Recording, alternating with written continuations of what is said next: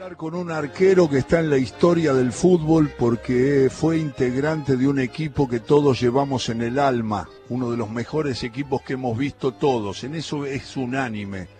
El campeón mundial juvenil de Japón, con Maradona, Ramón Díaz y tantos otros jugadores que después se destacaron en el fútbol del mundo y que en el año 79, con la orientación de Duccini y la dirección táctica técnica de Menotti, termina ganando esa Copa del Mundo, nos hacían despertar temprano y siempre celebramos. Hay un libro de Guillermo Blanco que es una maravilla, El fútbol del sol naciente, donde cuenta todas las historias de esos futbolistas que después los disfrutamos en otros equipos. Por supuesto, Diego, Ramón Díaz, este, el Pichi Escudero, tantos, tantos. Y, y a Sergio García, el arquero. ¿Qué tal, Sergio? ¿Cómo estamos? Bien, un placer. Si me podés un poquito más de retorno, por favor. Sí, ahí te, te pone más retorno, espero que me escuches con claridad. Sí, perfecto. Y ¿cómo, ¿cómo recordás la primera imagen cuando alguien te dice Mundial Juvenil 79 Japón, Sergio García, uh, el arquero? ¿Qué es lo primero que te aparece? ¿Una instancia, una cara, un compañero, un festejo, una jugada, una tajada?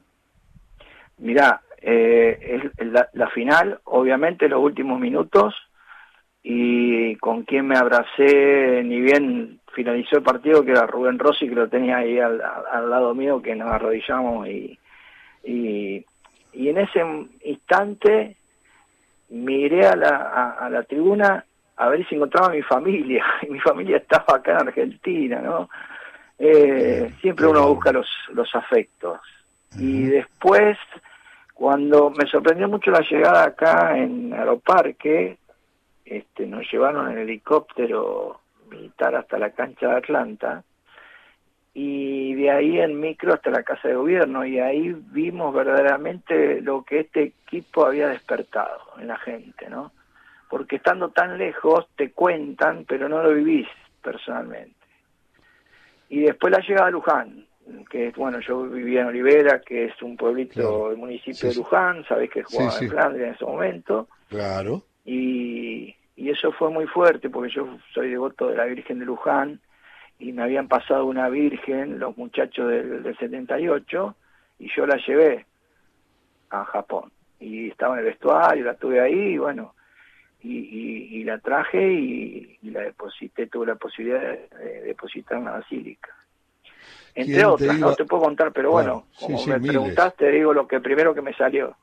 Era eso, esa imagen, eso emociona cuando decís, Sergio García es el arquero de aquel campeón mundial del 69 representando a la selección argentina, eh, que emocionó que estabas buscando a tu gente en un lugar de la tribuna que nunca podían estar, Sí. porque estaban en...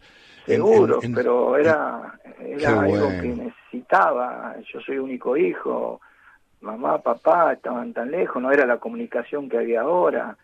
Este, o sea que hay que fijarse en el contexto que estábamos, ¿no? Y, el otro día hablando, estamos siempre con los, con los muchachos hablando, y preguntaba a cada uno qué, qué le hubiese gustado en ese momento. Y, y, y yo dije, a mí me gustaría ahora jugar esa final y que mis hijos estén en la, en la tribuna, ¿no? Este, a ver, un sueño que uno uno busca y Sí, ahí te perdimos o, o estás... hola, no, no, no estoy bien. Ah, ah, pensé que se había ido la voz. Estoy charlando con Sergio García, evocando aquel campeonato del mundo que Argentina ganó. ¿Qué partido jugaron en la final, Sergio? Fue impresionante frente a la. Unión Soviética, ¿no? Sí, sí, yo digo que ese fue el, el- el- el mejor partido que tuvimos y yo pienso que lo peor que hizo la Unión Sovi- Soviética fue haber hecho el gol, porque no la tocaron más. impresionante, ¿viste?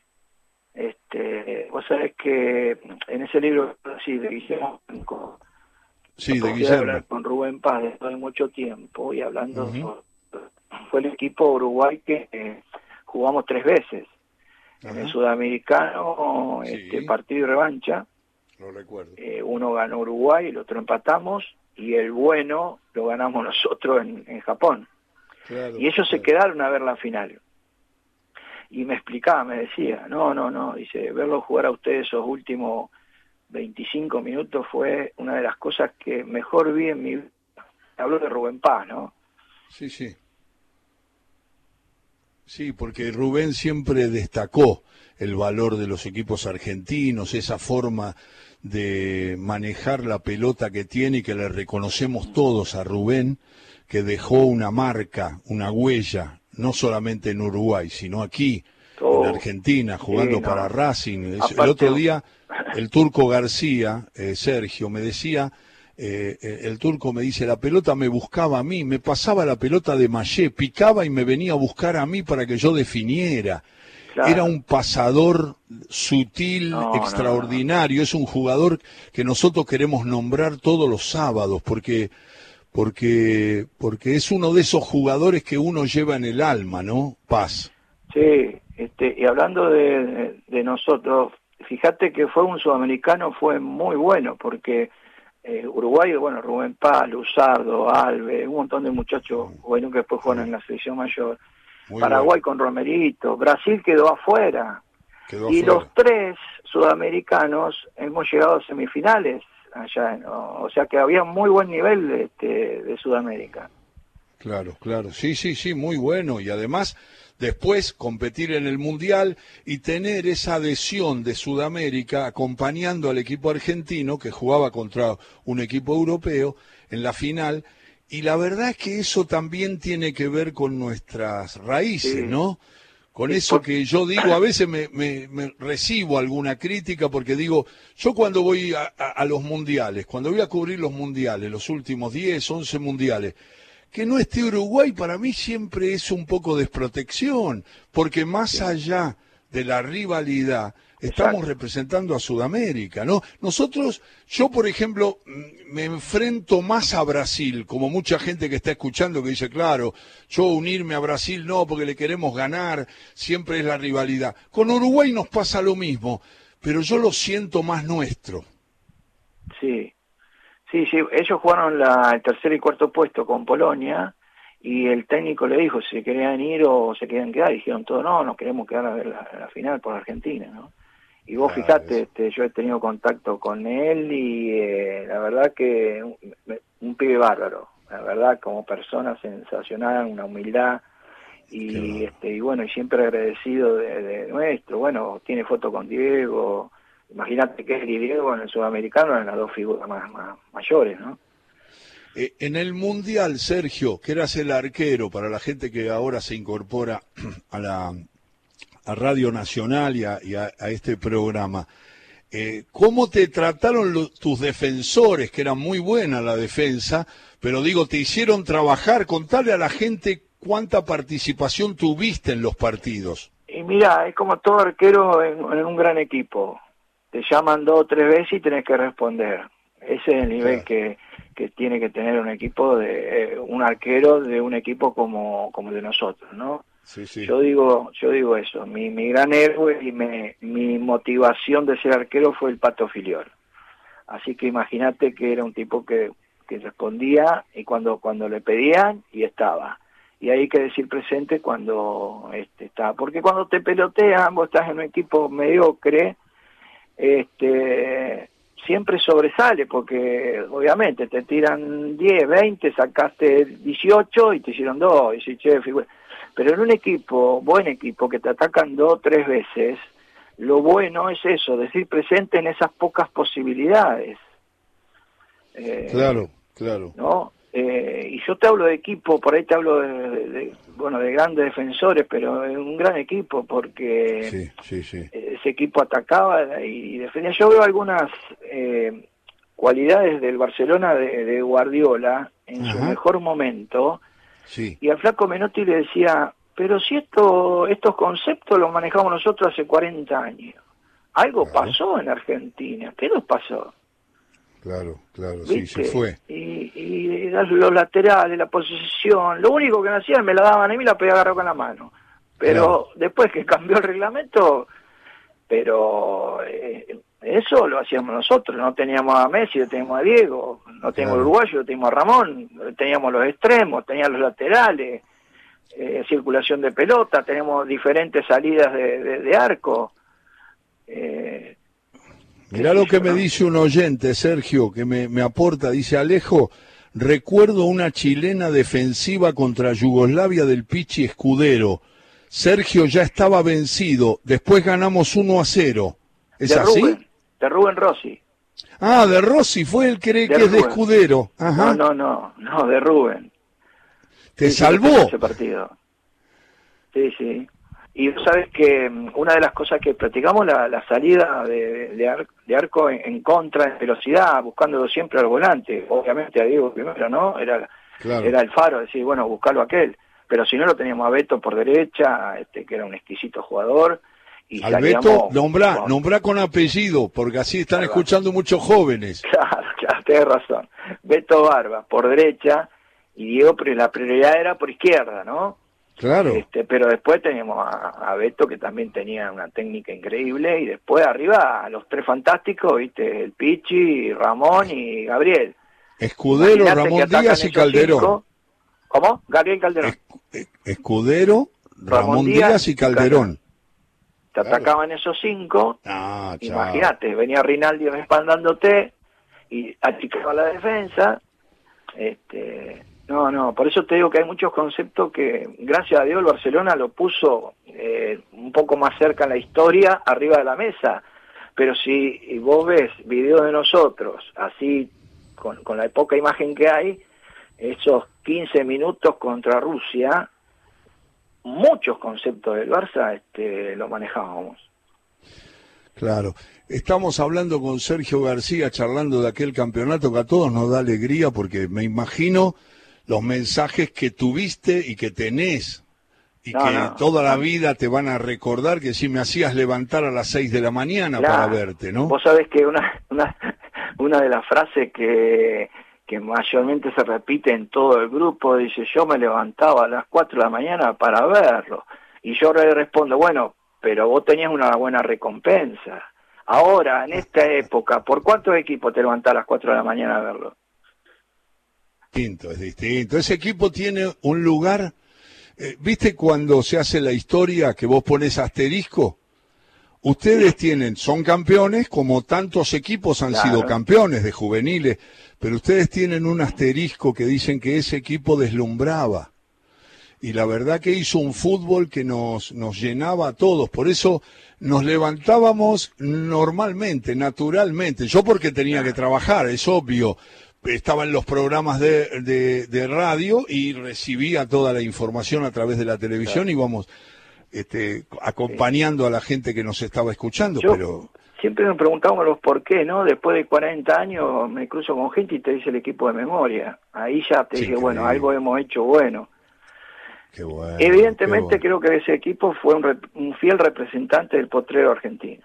Ay, sí, y todo ese fútbol admirable de toda la vida, sabio, elegante, la verdad que eh, eh, era eso y después, claro, el agregado de Maradona Ramón Díaz, Escudero, lo que vos dijiste, los fantásticos arriba, ah. el, concepto de respaldo que tenía el equipo, los volantes de un lado y de otro, barbas, barbitas, como le decía Menotti, y la verdad que era un equipo muy completo en todo sentido este, y, ganó claramente todos los partidos, ¿no? Y el flaco que te potenciaba de la motivación este desde el banco, ¿no? De las charlas de él. Este, no, no, viste cuando se juntan diferentes cosas así para que salga perfecto lo de Ernesto.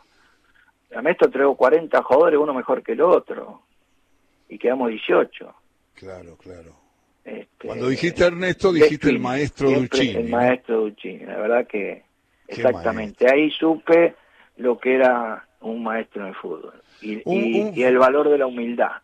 Claro, claro. Además, eh, Sergio, estoy hablando con Sergio García, eh, que es arquero. Eh, la falta, la mención que hacemos cada sábado en todo con afecto de los formadores, de Gandulla, de Grillo, de, de Duccini, de tantos maestros, no, no, voy a decir ninguno porque tengo que nombrar a Grifa, a todos, eh, me, van a saltar cualquier cantidad de oyentes y me van a decir, che, te olvidaste de fulano de tal. Seguro. Pero, pero esa, esa, es, esa tradición nuestra de formadores es lo que derivó en ese equipo de ustedes y en tantos otros, cuando Sí. Peckerman manejaba los juveniles y todo eso, que significó para nosotros todo lo que después pudimos ver en, en, en los campeonatos del mundo. Exacto, y ahora uno que está al frente de juveniles, este, escuchando y relatos de sueño de los chicos, uno trata de ayudarlo a que se concreten, Claro, eh, medio como uno quiere ser el discípulo de eso, ¿no? claro. Porque verdaderamente yo después tuve una charla con Ernesto, eh, me contó cómo me eligió a mí, cómo fue mi historia, Claro. eh, y dije, la verdad, lo tengo que escuchar a este hombre porque hay que transmitir esto, ¿no? Y sí. Es histórico eso de los formadores en la Argentina. ¿Cuándo debutaste en el arco en primera división, Sergio? Diciembre del 76, con 16 años en cancha Central Córdoba, Flandria Central Córdoba, por el torneo de la B, que era la segunda, ¿no? No había, Claro, no había claro. Nacional B. Era la vieja y querida B, digamos. Eh, la tradicional y, y amada este, claro. primera B. ¿Y sabe con quién jugué ese día en contra? Con Karlovich. Qué maestro. Karlovich jugué en contra. Y vos Y sabés que estaba en el banco Ajá. y eh, este, me acuerdo que transmitía el amigo Bullrich, Sí, porque ellos con un empate clasificaban para las semifinales y nosotros no teníamos chance. Y le ganamos 1 a 0, íbamos ganando 1 a 0 y la gente de ellos se volvió loca porque con el empate este, no llegaba, tiraron un piedrazo y le pegaron a Curiese en la cabeza, le abrieron Uh. la cabeza. uh, Y ahí me mira Pedro Mancilla, que era el técnico, Era el técnico. de Flandria, y me dice, bueno, adentro, al debutar. Ah, te imaginas el entusiasmo, ¿no? Volaba de acá para allá y no empataban. Creo que me agarraron el último minuto, me agarraron Sullivan, dos, tres de ellos, y inclusive Raúl Bianchi, el central, me metió adentro con pelota y todo, festejamos nosotros, ellos, todo el empate. y a ellos les sirvió el empate. Claro, porque clasificaban para las finales. Antes Qué eran bueno. hexagonales. Che, eh, ¿viste, Sergio, la calidad de Karlovich? ¿La desarrolló Oh. ese día? Pa, pa. Vos sabés que no, la, la acariciaba la pelota.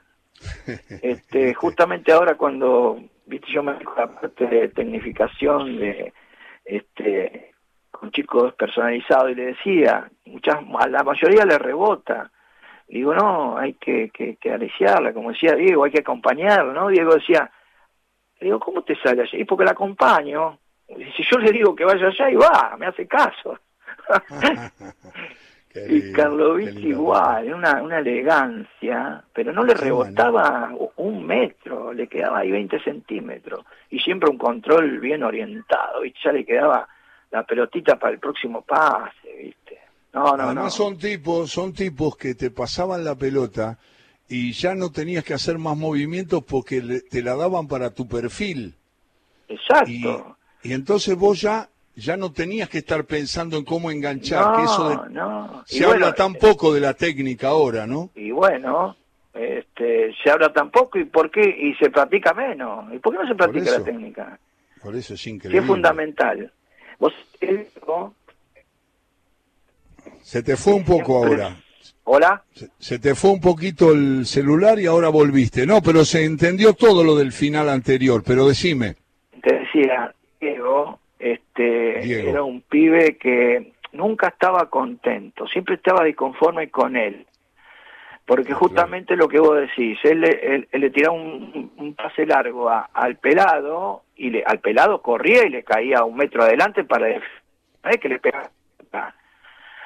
Pero terminaban los partidos y vos lo veías siempre desconforme, ¿viste? Vos le preguntabas y, y decía, pero había hecho dos goles, te había hecho hacer dos pases gol, y dice, pero esa pelota que le tira al pelado se le tiene que haber tirado un metro más adelante, porque la verdad que le re... era una cosa impresionante. Sí, increíble. Nos regalás, Sergio García, después de Flandria, eh, tu trayectoria para completar esta nota que la verdad que me da placer hablar contigo de ese No, fútbol, no, de ese campeón de- juvenil. ¿Cómo de- fue? del Diego, la verdad que este, también Ahora te voy a reservar el final para que me hables de Diego. Dale. Decime este, cómo, cómo seguiste. ¿Flandria? Eh, Tigre. Claro, Tigre. Deportivo Español. Eh, Atlanta. Sí. Eh, Israel, cuatro meses. sí, tuviste poco en Israel. Bicicleti. ¿Cómo? ¿Sí? El anterior a Banfield no te entendí. Estuve en Israel cuatro meses, porque justo se armó la, guerra del Golfo y nos tuvimos que volver. Eh, Apoyo Jerusalén, eh, Cipoletti y, Banfield. Y terminaste en Banfield. Nombrame tres entrenadores que te marcaron, Sergio. Ah. Héctor Victorino, División Inferior de Flandria. Héctor. Pedro Mancilla y el Flaco Menotti. Pedro, le mando un abrazo. El otro día estuvimos hablando acá como una hora, en nuestro Todo con Afecto, contando sus anécdotas en Boca, en Racing como entrenador, los nombró a todos. La verdad que fue un placer. Pedro Mancilla, el, el, anterior no se te entendió cuando lo nombraste. Héctor Vicharino, el director técnico de inferiores que me, que me elige para estar en Flandria.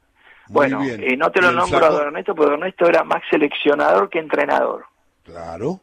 Y al flaco Menotti. Y el flaco. El flaco. Ahora, déjame porque que tenemos dos minutos y te los dejo a vos porque el otro día le fuiste a entregar un saludo al cementerio a Diego. Tu sensación de Diego y de esta pérdida que a todos nos resulta incomprensible y que no podemos aceptar que no esté Diego en, nuestro mundo. Te escucho, Sergio. Eh, bueno, primero, como decíamos con los chicos, era algo esperado, pero nunca deseado. Yo lo habíamos visto tan mal en el, en el cumpleaños, en la cancha de gimnasia, y hablábamos por ahí con la familia y bueno, también veía, veía lo mismo el de mejoramiento que tenía. Este, y la verdad que en ese momento no, no, no quisimos ir al, al, al, velorio, algunos no le iban a chocar, fue Beto Barbas, y dijimos, bueno, vamos a ir tranquilo después en el lugar de descanso que él, que él tenga. Y bueno, pedimos autorización a la familia y este miércoles 23 fuimos seis, siete muchachos ahí a, Bellavista a, visitarlo. A ver, la sensación es que yo sentí como, como un alivio, viste, como diciendo, tenía algo acá en el estómago, ¿no? Y un poco empezamos a contar anécdotas, obviamente que, que él intervino, yo sentí como que nos escuchaba, como que se estaba riendo con nosotros, porque lo recordamos de la mejor manera. y, creo que ese es el mejor homenaje que nosotros le, podemos hacer. Eh, fue un momento fuerte, Muy este, pero hay dos cosas que, que sentí que se agregan.